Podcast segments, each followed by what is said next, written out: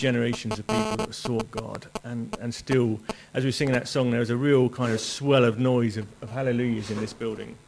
Um, so let's look at where we feel God wants to take us um, as a church over the next season of its life. Um, I don't know if you can get the, that presentation back up, Roy. Is that? Sorry to uh, get you to do all this stuff, but just be helpful to have a bit of a backdrop to this. Um, the next thing I want to talk about is is how the vision developed, or, or what we want to begin to to introduce you to you today. Thanks, Roy.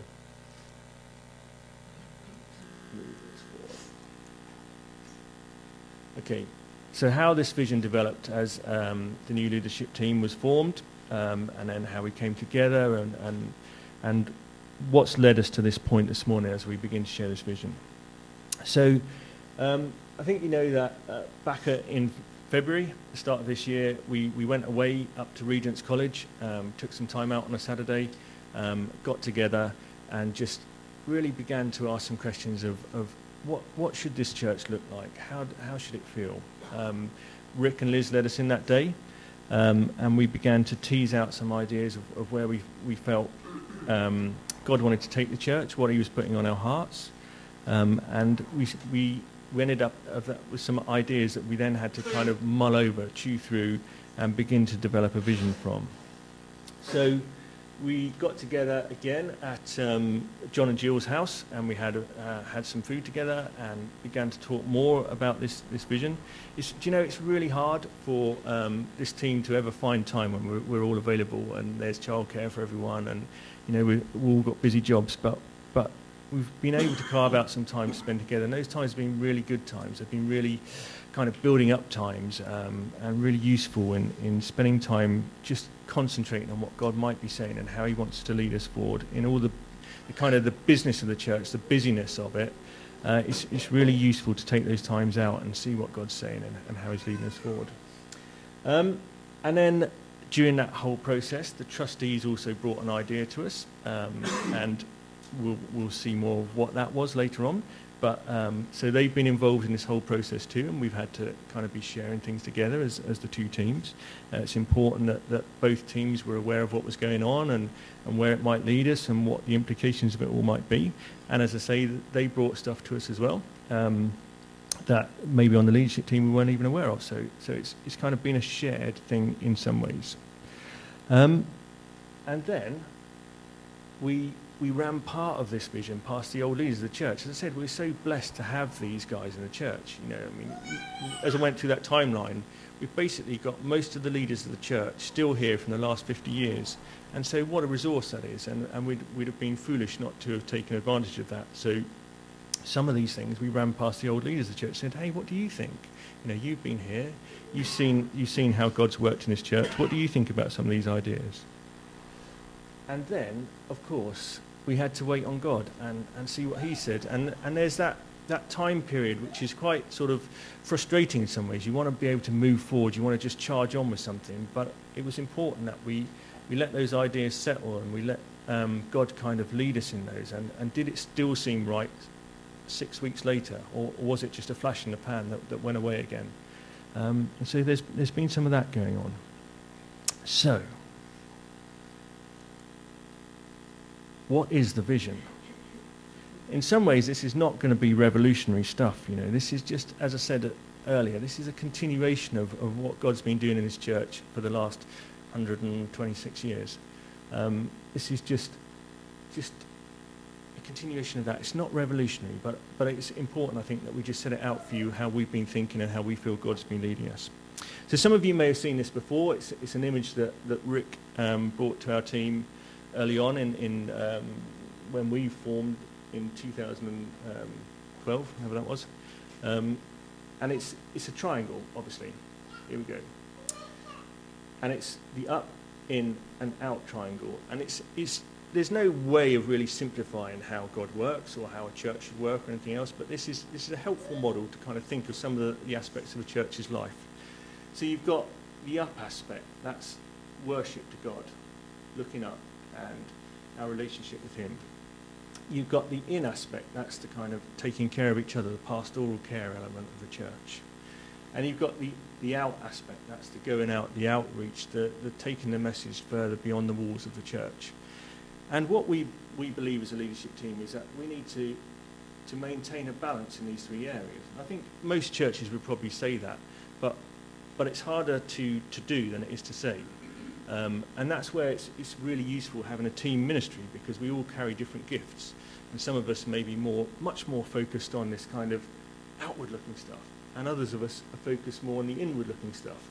And, and hopefully we all have a bit of this in us, but, um, you know, some people are really 100% dedicated, like, like monks. They just want to they want to spend all their time communing with God, which is great, you know, in, in some respects. But for a church, we need to carry those three things in tension, in balance. And that's where having a team is really useful because everyone's saying, if one person says, this is what we should be doing, another person will say, yeah, well, well yeah, we, we should be doing that, but we also need to be looking at this, and, and this needs to be brought to the fore as well, and, and this is lacking, and, and maybe we should look at that. And so it's, this, is, this is where we want to be as a church. We want to be a church that balances and holds in tension these three different aspects of the church's life. Okay. You following me so far? So the vision really is, is as, as it stands at the moment, and this isn't, uh, we're not giving you a baked cake here, which is another expression that's been brought up often in our leadership teams. I think it comes from Barney Coombs, the leader of Salt and Light. Um, we're not trying to give you a, a, a complete finished article here. We're, we're sharing where we feel God's leading us, and then we're going to be asking for your feedback on this as well. So one of the things is we want to grow because if we're not growing, we're not reaching out, we're not touching the community, are we? Um, it's, it's not growth in itself is, is not the aim of the church as such, but, but growth is, is going to be a natural reflection of us doing the right things in reaching out, isn't it? Of more people coming to faith. So that's, that's going to be part of our our out strategy. We want to see lives transformed. We want to see people coming into contact with God. And we want to be really intentional about that. And so we'll be doing things like, or we plan and we hope to do things like regular alpha courses and to have a defined discipleship program going on in the church to, to make sure that we're reaching out and drawing people in and they're finding God, they're finding faith, and they're being grown in that faith. So we want to be a body of believers that builds each other up. We want to encourage each other in our walk of faith. We want to care for each other and inspire each other. That's part of our in strategy. So here we're talking about things like small groups, um, in addition to the main Sunday service, something that, that's there for all different ages, the youth work, the kids work, the, the uh, work for, for all different ages of people in the church. We're talking about things like away camps and weekends that will, will help to build up these connections between people. And we want to be, thirdly, um, a people that grow in their relationship with God, people that are immersed in His Word and engaged in daily worship. That's part of our up strategy. So there, and I mean, a lot, there's a lot of crossover between these areas, as you can appreciate, and, and a lot of the, the kind of the things that we might do will, will feed into more than, than one of these areas. But we want to see people really engaging with God and, and being discipled, and then uh, as a, as a fruit of that, emerging as leaders of the church who, who will then kind of go on and, and share that with other people and, and see more people engaged with God and growing in their relationship with Him. So, in implementing the vision, there's kind of three key steps that we think are necessary for the next stage of the church's life. And this is something that we're laying before you and we're asking for your, your feedback and for your prayers for it.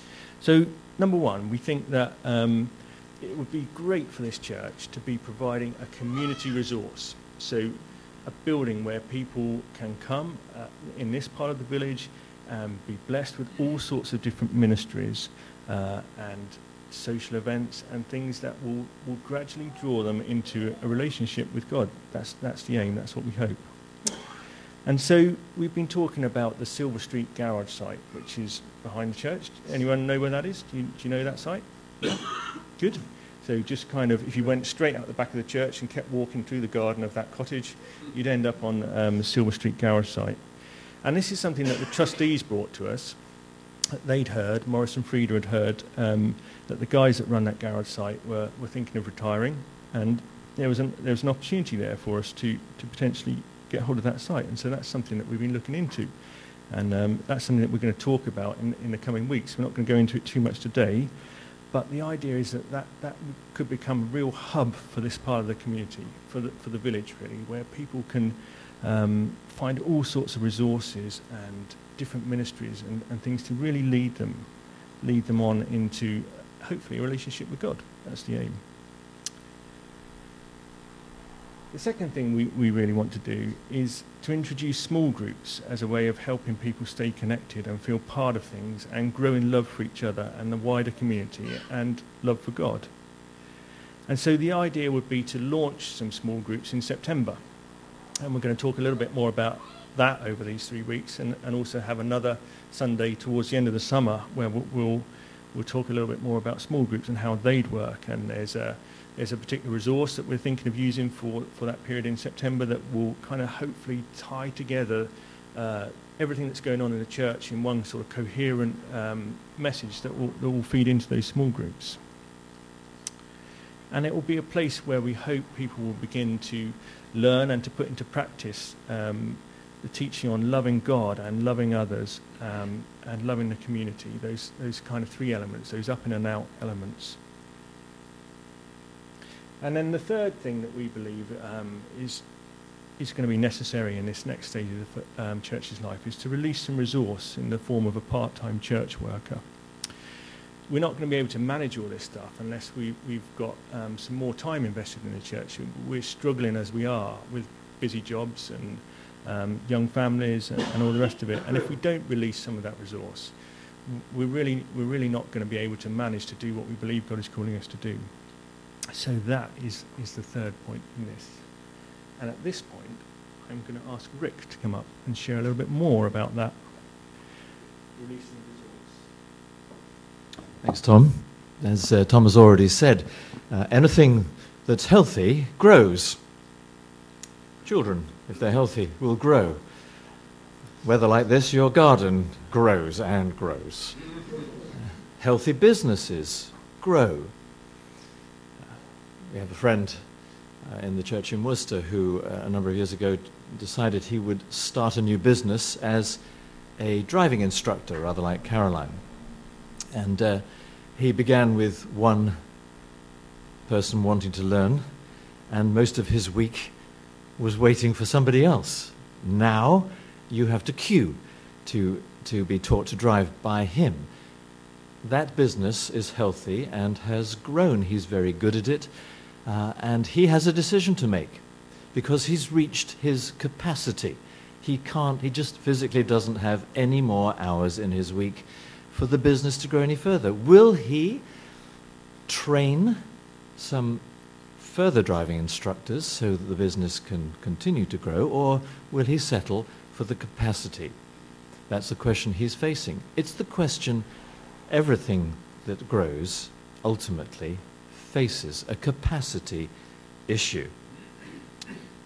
Doers become trainers of others who then do.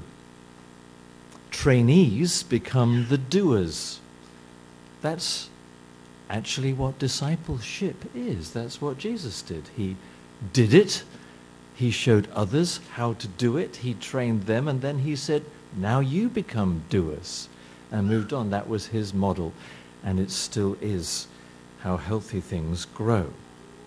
You are fortunate in this church in having had a whole succession of tremendously able and committed leadership in different generations, as Tom has already shown us. And the current crop are no different. They are immensely committed.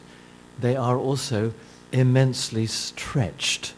And there's a capacity issue in our leadership here. How many of you can think back to those days when you went on holiday, you had roof racks on the top of your car, you put a tarpaulin over the top of that, and you held it all in place by what are those things called? Those stretchy, elastic things with cruel hooks at the end of them, which always managed to bite you when you were trying to release them. What, what were they called? Bungee cords. Bungee cords, all right. we've got a whole bag full of bungee cords in the, in the garage, um, which suffered from overstretch. have, have you noticed how elastic has a has the capacity to, if it's overstretched, to lose its elasticity. And they are now, most of these in that bag are completely useless because they've been overstretched for too long. That happens to people. That happens to folks in leadership roles. Overstretch leads to disability if it's not uh, paid attention to. Extension fatigue, I think, is what they call it um, in terms of elasticity. And I noticed some symptoms of extension fatigue in this leadership team. Uh, they won't be surprised to hear me say this, but one of the first things that suffers uh, in that situation is communication. Things get overlooked, things get dropped. I noticed that action points at the end of minutes tend to be carried over from one meeting to the next to the next because they're just overextended, can't get to actually completing those actions. There's no fault in that. It's a symptom of extension fatigue. Long enough, and that elasticity, the bounce, the joy, the vibrancy begins to disappear. It's time to intervene when you see that happening. And so, uh, the team has come to this point of wanting to suggest the release of a part time resource that will enable that team the better to implement the vision that God has given them. And uh, it's my job really just to try and identify a little bit more of that role description for you this morning, because then I'm going to ask you to consider some things. They see this as, first and foremost, a coordinating role. It's important that whoever takes this role has the capacity to see the big picture, to ask the question of every new idea does it fit the vision, or would it be a distraction? This is a coordinator's role, the ability to oversee and integrate the life of this community and bring that cohesion. It's an equipping role. We're not looking for someone who will do everything. Uh, that's quite impossible, uh, especially in a part time capacity. It's much more about identifying the gifts in everybody else, encouraging them in those gifts, and helping them to become the doers. It's an equipping, training kind of role. It's supporting those who are already in positions of responsibility, supporting those who are leading children and youth work, supporting those who are uh, leading the worship team, supporting those who are trustees, and so on, an equipping, supporting, encouraging role. And it's a developing role. They will have some responsibilities in developing programs and uh, plans to. Uh, facilitate the discipleship process, to facil- facilitate teaching programs and outreach programs. So, a coordinating role, an equipping and developing role, and finally, a connecting role. Such a person would have the opportunity, by having a little more time, to connect, to connect with the wider Salt and Light family, to, ne- to connect with the wider church family, Christian family in this village, other churches, to connect with other aspects of community life here, to be something of a connection between this community and the wider Colwall community. That's an important thing. Time for reflection, time for seeking the Lord in a focused way, time to plan programs and prepare programs, and most important of all, time to invest in other people. We want to recommend Tom for that role. You'll see now why I'm giving this and not he himself. um, we feel that uh, that's the heart and mind of God, and Tom will speak for himself in a moment. put a bunch of people together uh, and give them a task to do, and sooner or later, their gifts and aptitudes begin to emerge. There will be those who, I mean, they'll all have ideas. There'll be those who are quick to speak and loud, and there'll be those who are slow to speak and perhaps diffident. But sooner or later, someone will emerge to lead that team. It just happens naturally. And that someone will have the ability to see the gifts in everybody else and how they might best function as a team. If you put that bunch of people together and no leader emerges, or everybody wants to be the leader all at once, the task is what suffers. Uh, in the team as it's now constructed, it's Tom who has emerged as having those aptitudes, who, like on our hand, functions like the thumb, working well with every other finger. Each of those members of that team contribute something uniquely them shaped. But someone needs to have not only their own shape, but the capacity to help forge that group of people into a team. And over time, Tom has emerged as the person with that particular aptitude. It's not that he is senior to everybody else, it's a question of gift.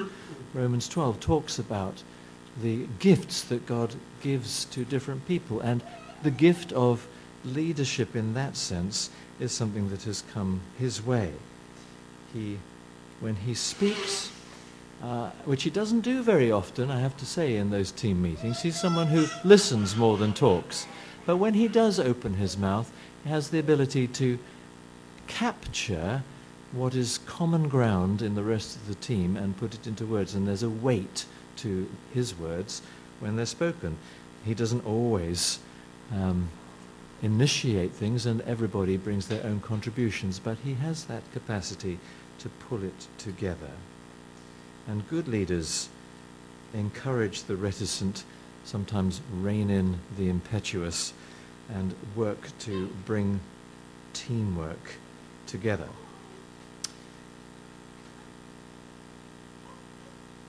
So this is Tom, uh, and we want to commend him for this role. He is crazy busy. He's crazy busy at work. He's got a crazy busy family. He's got a crazy busy wife. Uh, crazy, crazy busy, not crazy and busy. Well, maybe, maybe that too. but uh, extension fatigue is a real, a real risk in these young families, uh, and we wish to spare them that, and we wish to see the work of this church going forwards and not stalling. There's tremendous impetus around, uh, but it could easily stall. So uh, that's what we have identified. That's the recommendation we put into you. But you'll want to know what Tom thinks about that idea. So this is his moment.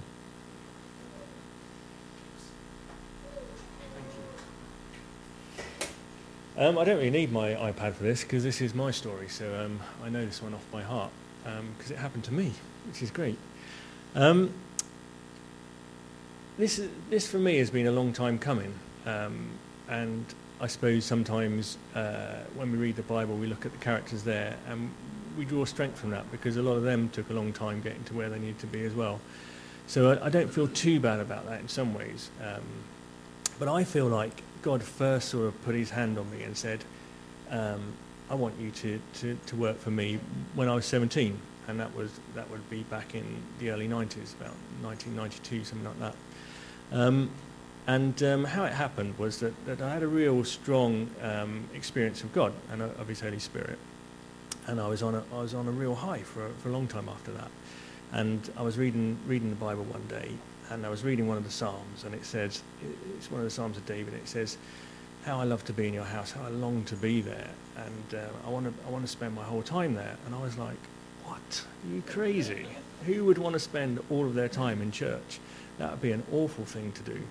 And um, you know, despite the fact God had, God had really blessed me and touched me, even so, I still thought church was probably quite boring and not the sort of place I'd want to be um, all the time. And uh, and God said, "But that's where I do want you. I do want you to come and work for me." And um, and I was like horrified at this, 17 years old, and planning to go to university and, and had this career ahead of me uh, potentially. And I said to God, "No, I'm not doing that. I'm not doing that. I'm going to go to university." And so um, off I went to university and it wasn't it wasn't uh, wasn't a bad experience, but it wasn't the greatest experience either. I didn't like it didn't excel at university by any means, and and when I came to the end of that time, um, at the end of university, I felt like God saying, "Okay, you've been to university now. Now it's time for you to come and come and work for me," and and I said. Oh no! I'm not doing that. I'm not doing that. I need. I need to go and get a job now. You know, I, I want to go and earn some money, and um, and so off I went into the world of work, and and again, uh, you know, it wasn't it wasn't. I haven't had a bad career, but it, it hasn't been. I haven't excelled either, particularly as an engineer. I've you know just done okay, and that that's been all right. And so um, eventually, uh, you know, I'm, missing out heaps of the story here, as you'll appreciate. But I got to a point where um, I was doing youth work in a church in Essex, and um, and I, I, gave this talk once, and it was dreadful. It was really dreadful. I, everything I said was wrong, basically, and um, and I realised this afterwards. And I think I based half of it on a, on a on a Christmas carol rather than on the Bible. And I was saying about how Jesus never cried when he was a baby, and that was because of uh, no crying he makes in that Christmas carol, and it's not in the Bible at all. Um, and so I thought thought to myself, perhaps I ought to go and get some training. And so, um, so I, um, I went to see this, this, this old lady who'd been a mission, missionary in India for many years. And um, I said to her, listen, I've been thinking um, maybe it's time that I went and got some theological training. And um, I said, would you, would you pray with me about that? And so she, she did. And she, she said to me as well, yeah, I, I, totally think that, that that's what God's calling you to.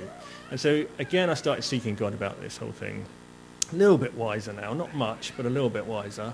And, um, and, and I felt like God saying again, yes, I do want you to go and get some, you know, get some training, come work for me, and, um, and I, I want you to go to Bible college. And, and then I felt him say this, again. I felt him say, and this is the last time I'm going to ask. If you don't do it now, I'm not going to ask you again. And, and that was enough to put the fear into me to think I'd better respond now because if I don't respond this time, I might really miss something that God's got for me. And so I looked around at a, few Bible colleges and uh, I asked some people and said, which one do you think is a good one? Which is kind of broad? Which one would be respected in all sorts of different denominations? Because I've never really been tied to any kind of denomination. I was brought up in a Baptist church, and the church I happened to be going to then was, was one of what's called Fellowship of Independent Evangelical Churches, which is quite a sort of conservative organisation. But um, uh, anyway, so everyone seemed to say in the end, um, point me towards London Bible College, um, now called London School of Theology, but at the time it's called London Bible College. These two are smiling because that's where they went. And um, oh no, okay, only, only, Sylvia went there. Sylvia went there. Um, and so I, I applied, I went down to see it, and I'd, I knew that, that a third of the students there were counselling students. And, and this is a true story. I'm telling you this. This isn't really part of, of the vision. But um, I went in, and I was petrified on that day because I knew that all these guys were like, were supposed to be trained counsellors. And I was petrified that as I was walking along the corridor, that some counsellor would come the other way and spot something in me, see in my eyes some terrible thing, and, and call me out there and then. And I was, I was thinking, I, I, don't deserve to be here. I shouldn't be here. They're going to find me out. Um, and then, you know, eventually when I did get accepted and I joined, I realised that the counsellor is the most screwed up of anyone. And so you, you, you, don't have to worry at all when it comes to counsellors. Um, so it was a good time at Bible College, and, and I met Sarah, and um, we, we learnt a lot. We, our faith was totally deconstructed, basically, over, over three years. And um, at the end of it, I certainly didn't feel ready to, to kind of um, go into any kind of ministry, particularly. I felt like I needed a lot of putting back together. I had to, had to do a lot of thinking through of everything that had been deconstructed. Sarah went to work for Youth for Christ, and so it, it made sense for me to go back into engineering and, and to earn the money um, to support us as we got married. Um, so that's what I did. Um, and then gradually, you know, I wouldn't say the call went away. It's just it was put to the back of my mind, I guess, about working for God. And um, and a couple of times I, I wondered about it. And so one time I saw this job at a church in the south, and I thought, well, let's just go and see. So, so we went down, um, completely secret shoppers, if you like, and went and sat in this church. They didn't know we were coming, um, but we knew that they had a job advertised. And, and the guy got up and he said, the theme of my, uh, my sermon this morning is, is about if you're in the workplace, don't try and get out of the workplace, serve God there. And so I said, okay, all right, I'll take that as, I'll take that as a, a kind of a sign from God that now isn't the right time. And so I went back into the workplace. And then, um, as some of you know, I got offered a job out in New Zealand, so we moved out to New Zealand and we, we lived there for two and a half years. And then when Miriam reached school age, we decided we'd come back to the UK and we came back. And um, that was a tough time because it was in the middle of the recession and um, I couldn't, couldn't get the work that I, um, I was anticipating being able to get. And so I thought, maybe this is the time that God's calling me to, to go into the church. It would make sense, you know, I've got nothing else. Uh, I can't get any job in engineering at the moment. And so there were two jobs I saw. And um, they were both for assistant pastors. One, for a, one was for a church in Cambridge and one was for a church in uh, Market Harborough in Leicestershire. And, um, and I, applied for both of these jobs. And and each time, and they were, they were slightly staggered, so it wasn't like they were running concurrently, they were staggered. And so um, each time the churches invited me to come and, and they got really excited and they were saying, well, we've had hundreds and hundreds of applicants and yours really stood out. And each time they took me down to the last three in one case and the last two in the other case. And, um, and I'd gone through this whole long process with each of these churches and then got to this final interview in both cases. And, um, and at the end of these interviews, they, they basically said, uh, you haven't got enough church experience. And, and um, I was a bit confused by all this, obviously, so saying, but you knew who I was. I've, I, haven't, I haven't hidden anything. I sent you my CV. I told you I'm a civil engineer and, and this is my background and all the rest of it. And now you're telling me, having taken me through the whole process, I don't have enough church experience. And so that was the end of that. And I thought, okay, that's it. I've, I've discharged my call. I, I don't need to worry about that anymore. Um, and so I just carried on. We, we, I got a job down here. Um, we moved down into the village. We started coming to this church eventually. That's an, there's another bit of that story, but we ended up here. And then um, uh, Rob and Sylvia came round to see us and said, what's your background? And we told them that we'd been to Bible college and all this kind of thing. And then eventually Rick came, came round to see us and he said, how would you guys feel about being part of a new leadership team? And, um, and do you know what? It, it wasn't it wasn't a struggle to say yes at that point. It was just it felt natural. It felt it felt yeah okay. I would never have sought it again. I would never have applied for another job in a church. But but Rick coming around and sitting in our living room and saying, "Do you want to be part of a leadership team?" just felt like the right thing to do. It didn't feel like a big challenge. It was just like, yeah, okay, if you need some help, we'd, we'd gladly do that. And so that's how we came to end up being on this leadership team. And um, and then as as time's gone forward, and we've seen the church kind of grow to the point where we had people queuing out the front door and all, and all the rest of it. Um, and we've got stretched as a little team and, and such like. We began to think again about, um, you know, is, is there a need to have some more resource in the church in terms of time? And we went away to the, the leaders' conference, Salt and Light Leaders' Conference in January. And, and it was in one of the worship sessions one morning. And, I, and I, again, I felt God saying to me, come and work for me, come and work for me. And um, and so I spoke to Rick about it, and we, we had a conversation, and he was, he was beginning to say, yeah, I think this is the right time that we begin to think about releasing some resource in the church. And, um, and it took me back to this, this point um, a couple of years earlier when we'd gone to the Leaders' Conference, when, when we'd gone up to the front as a, as a little team, Tim, Claire, and um, Sarah and myself, and um, a guy had given a prophecy to all, all, all of us uh, uh, in, individually.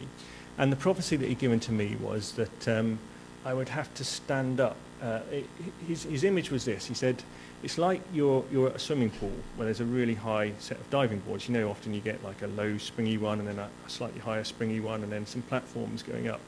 He said, your job, he said, is to go right to the highest platform and stand up there and be visible in front of everyone. And that's not me. I'm, I'm not like that. I don't, um, you know, uh, I know I do a lot of standing up here and, and such like, but, but it really isn't me. And if you'd, if you'd known me 10 years ago, I would never have stood up in front of a church and said anything. And if I did stand up in front of a church, I'd have been, I'd have been going like that, literally.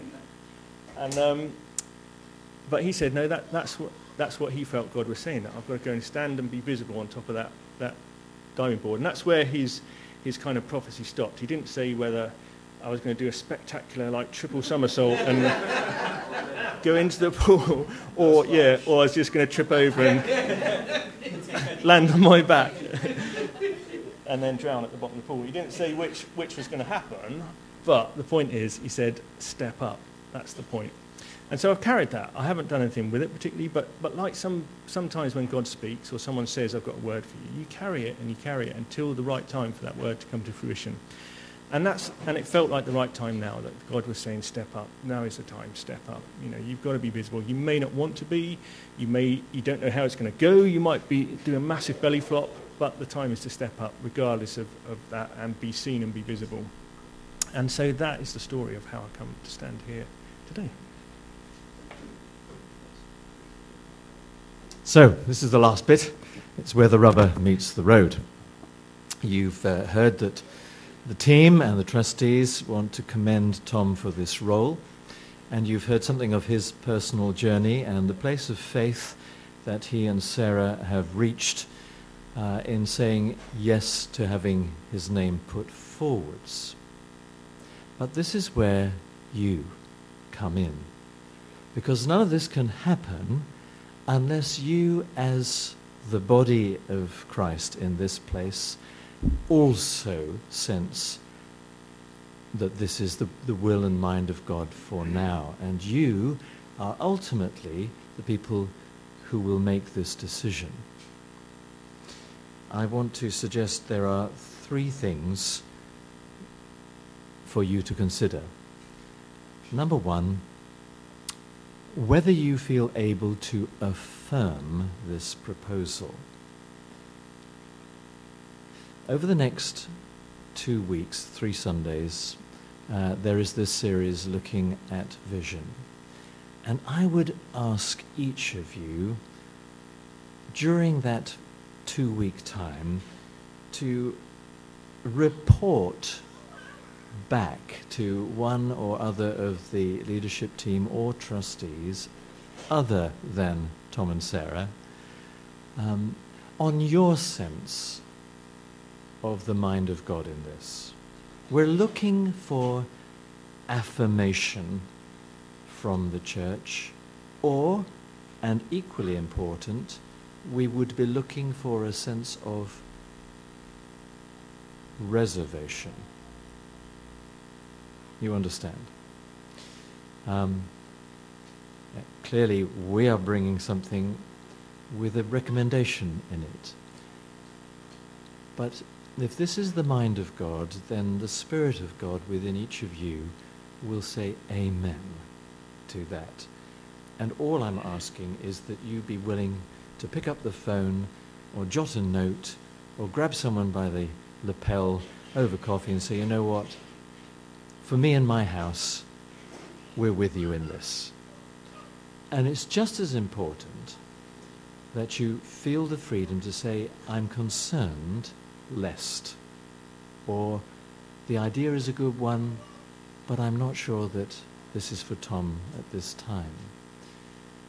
In every marriage, the person officiating must say, if you know just cause or impediment, so on. now this isn't a marriage, but there must be a basis of trust and confidence for this to work.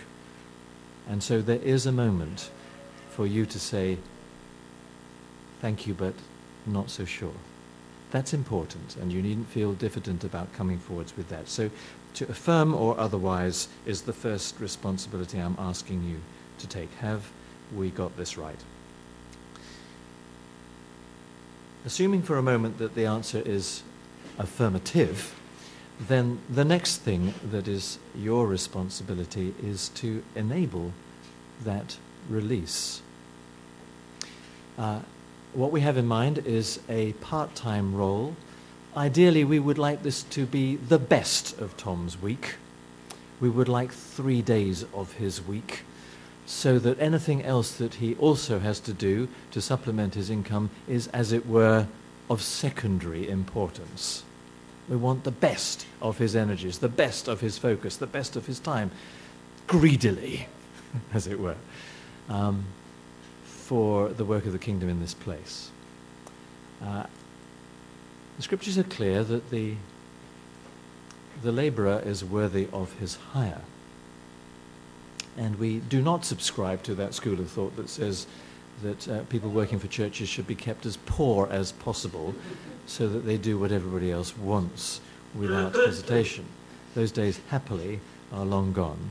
And we do want to honor him. We recognize that uh, his wife is a student at the moment. He has two children. He has a mortgage. He needs to live. He needs a living wage. And if he is to be an employee of CoCoChu, then as an employer, we will face, on top of whatever salary he's given uh, for those three days, we will face the need to pay national insurance, a pension contribution, uh, and a host of other expenses and continuing uh, training, development, and so on. We would need to be thinking in round terms of a total sum of something in, order, in the order of £30,000 to release this aspect of vision. Not all of that would go directly to him, but for everything else as well. In round terms, those are the sort of figures we're looking at. If we're to be able to do this, there is going to have to be an increase in the giving to the Lord's work in this place. And so, my second challenge to you would be this over the next quarter, I wonder can we see that trend in our giving? I would encourage you personally, individually, to go back to the Lord and say, How can I participate in the release of this aspect of vision? What can I do? What can we as a family do? Can you take time to review your giving before the Lord? Nobody's going to come around tapping on your shoulder. Nobody's going to be twisting arms. We're looking for faith to rise in your hearts to this proposal that will express itself, firstly, in an affirmation of the idea, secondly, in an increase in the giving. And we shall look to see what's happening in that giving over the next quarter, as it were. If this is to go ahead, Tom will have to work his notice. Uh, there will inevitably be a period of time that must pass before he could be in, in post. Uh, and in that time, we would love to see that sort of evidence of faith and vision reflected in the giving. So that's the second thing. The first thing, affirmation. The second thing is about release. And finally, and perhaps most important of all, is to pray. I want to urge you to pray, to pray for faith in this community to rise, to pay, pray for Tom and Sarah and their family in the midst of this. This is a huge step of faith for them. Uh, the sort of levels of support that the church could offer won't go anywhere near to meeting their needs financially. So there's a massive challenge for them to faith in all of this and to believing that God will continue to provide. Their eyes, I have to say, are not on CoCoChu as their provider. Rightfully, their eyes will be on the Lord. They're working for Him. You understand? And you know, all our encouragement to them will be to look to God. If this is His call, then He will provide for you. And we similarly, similarly need to look to the Lord. So will you please pray? Will you seek to encourage that faith in one another? Will you share faith with each other? Will you stir each other up to faith, not to doubt, not to fear, but to faith? You understand? And you will find, in a strange sort of way, that what you give to, you have faith for. Now, a lot of people think of it the other way round only, that if I've got faith for something, I'll contribute towards it. Do you know what? You want to grow faith in your heart? Put some money to it faith will grow. It works that way round as well. So let me encourage you uh, to respond with affirmation over these next two weeks, please. It would be lovely to hear from everybody during that time. to go back to God and say, is there something we can do to help towards the release of this vision in terms of our giving? And most importantly, please be praying. Please be building one another up in faith. And let's expect. I, I, found that enormously inspiring, what Tom relayed earlier on about the the history of this church, the generations of leadership. I do find it hugely encouraging that sitting here today are those who, for 50 years in some cases, have been at the helm here. I look around and I see heroes of the faith. I know that Tom stands here and he, he's already mentioned some. Uh, there are others who've served overseas and who have come here uh, in the evening, as it were, of their ministry, but who are tremendously supportive and encouraging in faith and in prayerfulness. It's a privilege to be but the latest iteration of that intergenerational story of God's work and ministry in this place. Uh, I find that hugely encouraging. So let's be ready to release the latest in a line. Amen? Amen. Tom, we're going to finish up.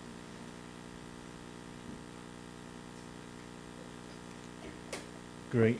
It is. It is honestly. Um, I know um, people get up sometimes uh, at the Oscars or wherever else, and they, they say they, they feel humbled and honoured and, all those sort of things, and you take it with a little bit of a pinch of salt. But it is genuinely humbling to, to feel that you're part of this ongoing story.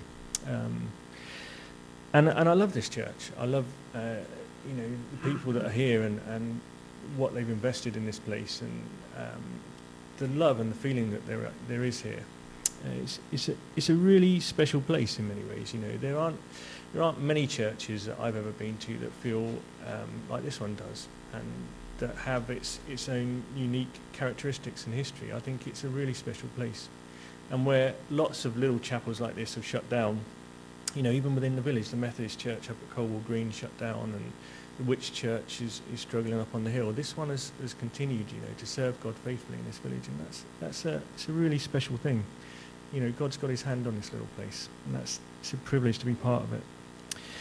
So, we've given you the bones of a vision this morning, um, and it's a vision that, that we believe God has laid on our hearts. You know, this hasn't come from us, um, although it's come through us. It's it's something that we believe God is is speaking about in this generation of the church, and and if it is genuinely from God, and as Rick says, we want to know your thoughts on this, um, then He'll help us accomplish it and so we don't have to worry about that. I've loved looking at Joshua over the last little while because, you know, what I was saying in the in the close of that series about how maybe maybe we can read that Joshua was actually quite a timid bloke and that he had to keep hearing "Do not be afraid." When you go back into into Deuteronomy as well, when Joshua crops up there, every single time he crops up, he's being told, "Do not be afraid," and it, it gives you the impression that that this guy was someone that needed to, to be told all the time, "Don't be afraid." And, and sometimes I feel like that as well. But, but if, if this is genuinely God's heart for this church, then we don't have to be afraid because he'll, he'll make sure it happens. Okay, so we want your feedback. Um, there is going to be a, a kind of a more uh, uh, well, not a formal time, but we are going to have a barbecue at um, Robin Sylvia's on the 17th of July, and that'll be a time when we can we can kind of anything else that needs to be said or hasn't been said or needs mopping up that can be that can be done then. If you if you haven't felt able to say it publicly to that point, come on in, kids. You've you've timed it absolutely perfectly. Come on in, come on in. So, what we're going to do is we'll hear what the kids have been up to, and then, because we heard a lot of talking this morning, we'll have one last song to close with, if that's all right, Pete, and then we'll, we're free to go and go at the back and, and get your teas and coffees and whatnot.